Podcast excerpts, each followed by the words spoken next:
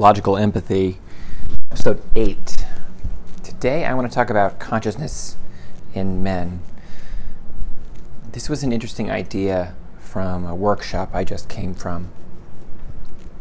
And central idea, I'm going to talk about consciousness in men, but the leader said one specific thing. He said that women feel unsafe when they are they feel unheard, unseen, and when their partner, their man partner, it's a weird way to say man,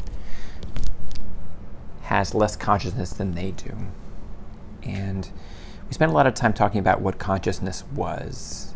And here's what I think consciousness is it is an ability to understand all the repercussions of your actions. It's that simple. And some of those repercussions are involve empathy to understand the repercussions of what you say and what you don't say and the tone and all these various things. So as an example, if we snap at our wife or girlfriend or female partner inappropriately, like out of out of anger, context inappropriate, or whatever it may be. That's a lack of consciousness.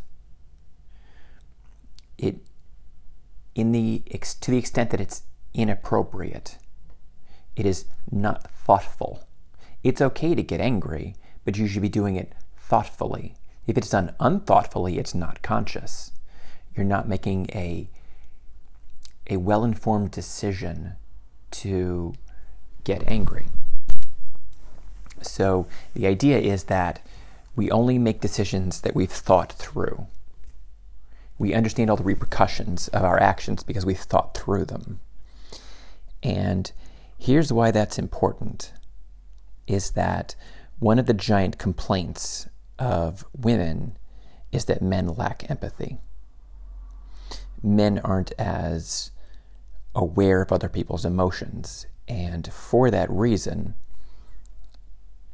it is a cultural norm that is being pushed to make men more empathetic. And on the surface, there's nothing wrong with that goal. The difference is it's being pushed by women using the feminine model of empathy to just have not infinite caring, but a level of emotional understanding that in and of itself is sufficient. But that's not how men do, that's not how men are, that's not how men handle empathy. They do that, they do empathy, but it's a subset of consciousness. Consciousness, anger is part of consciousness, as is choosing to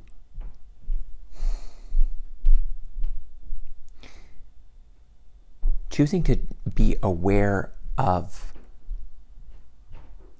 how things are going to play out.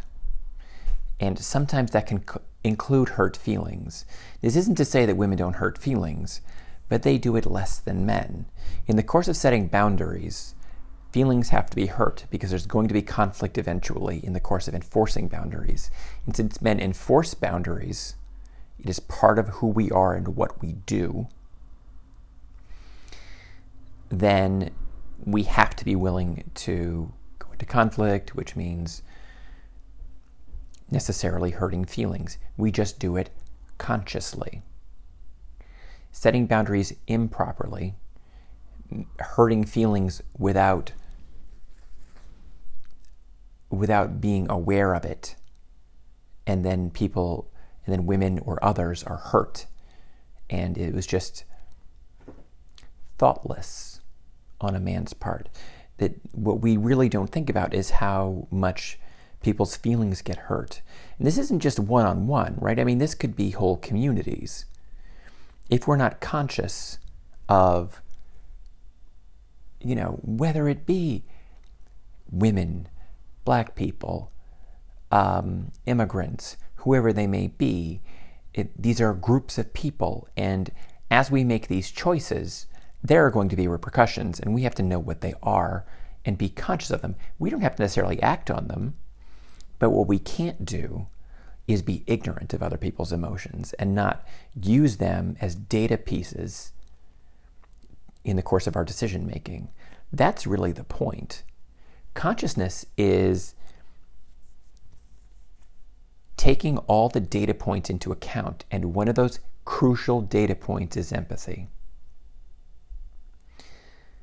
So, the point is, men lack empathy, and instead of teaching consciousness, we're being taught empathy by itself, which doesn't have empathy is a tool in the tool belt of consciousness, but it isn't consciousness in, its, in and of itself. And empathy isn't a tool for setting and holding boundaries. It's not. Because it doesn't allow anger. It doesn't allow the the difficulties of an interaction that has a win lose. Empathy isn't always win win, but it's it's about mutual understanding and caring. And that just isn't a tool that men use in the same way.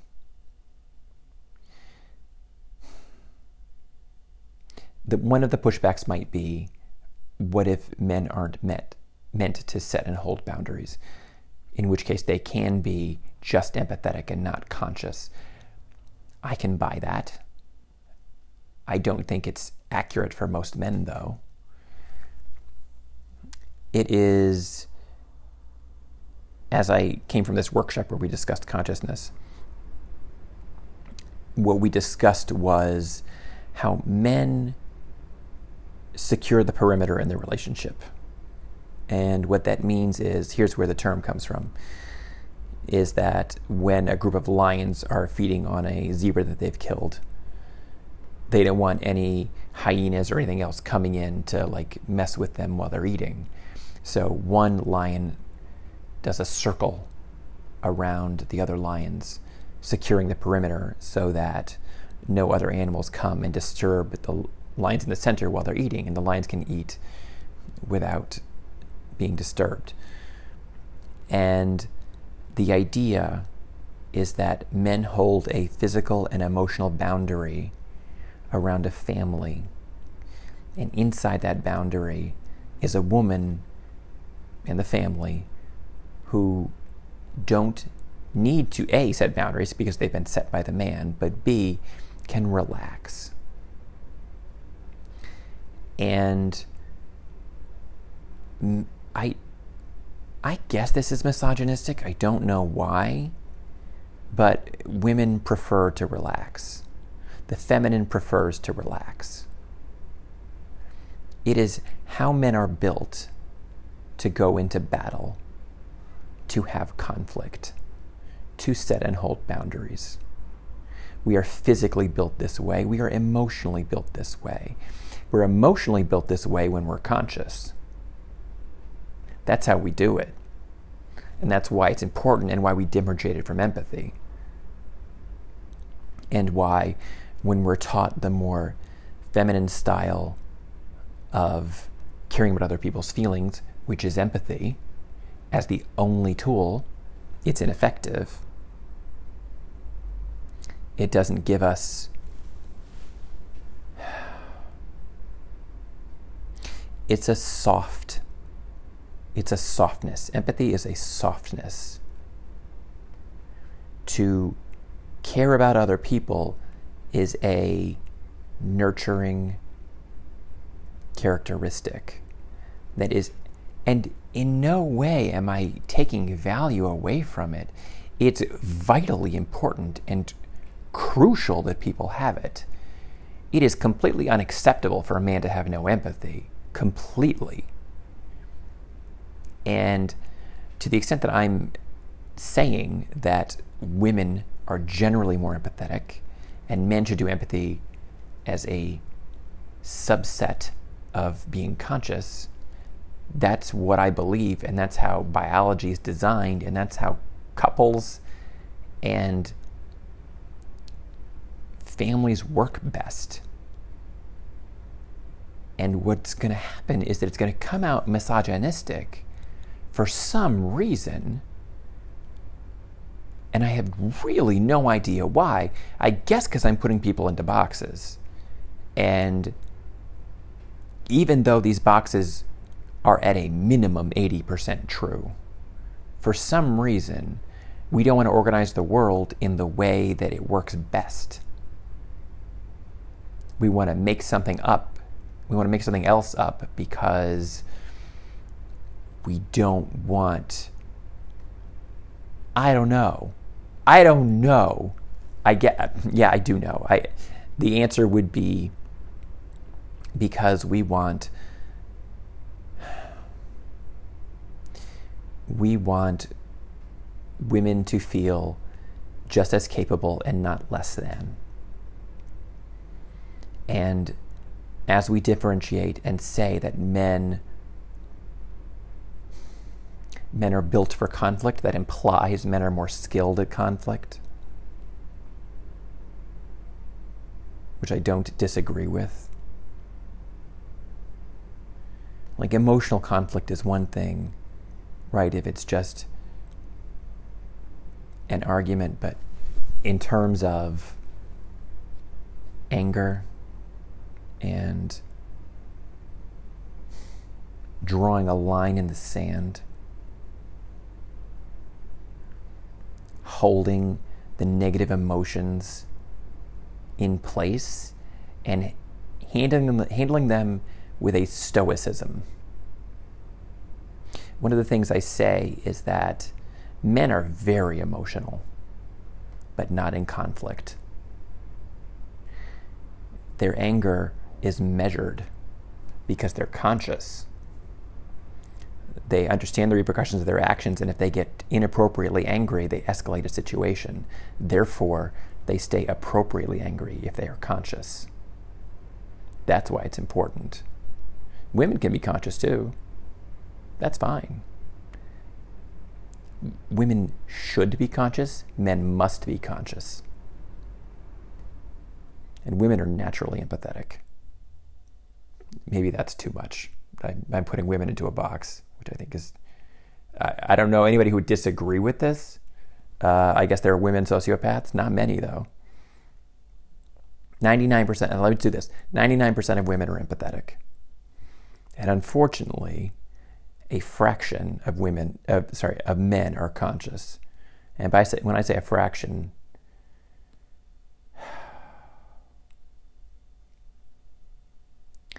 you know, it actually varies. It actually varies. If we look at the red areas of the map, county by county in the United States, those men are more conscious. Not all of them, they're more conscious. As men in the blue areas who are who were taught empathy and not consciousness, they they're less conscious. That is what I believe, and that is based on, you know, I don't have any data, but I have a feeling based on the cultural cultural norms that exist and the many thousands of people I've met in various areas that I can draw a pattern from. Another thing I like to say men are kind by choice, not by nature. And that fits along with the consciousness and, and not being empathetic as a sole means to interpersonal relations. I think that's mostly what I'm talking about. Interpersonal relations. Women are generally generally handle that via empathy by understanding other people's points of view and being empathetic and sympathetic to other people's plights and using that to inform their decision making. Whereas men, if they are conscious, do interpersonal relations via taking in empathy as a data point, but also being aware that my stuff is my stuff, whether that be my emotions, my family, or my resources. And if you cross me, we'll have a conflict. And so you're completely conscious of how things are going to play out because they have to be, because conflict is a potential eventuality. And they have to be able to take it to the most extreme case. And by that I mean violence. And it's just something men are called to do. And it's something everybody wants. No, I'm not saying men need to be violent. I'm saying men need to be capable of violence, but only when it's necessary because they're conscious. Violence is the last tool in the tool belt. Boy, have I used that metaphor a lot. However, it's a necessary tool and should only be used when necessary. Unconscious men use violence inappropriately, and that's why all men should be conscious. Guys who fight, you know, when somebody brushes past somebody and they like touch shoulders and somebody doesn't apologize, ridiculous. Those guys are unconscious. Guys who get drunk and fight in bars, ridiculous. They're unconscious. They can be conscious while they're sober, they're unconscious while they're drunk. Obviously. Obviously. Violence is a last resort, but it's a, it's necessary sometimes because that's how boundaries are enforced and it's important. So that is the end of episode 8 of Logical Empathy. And that's it. Thank you.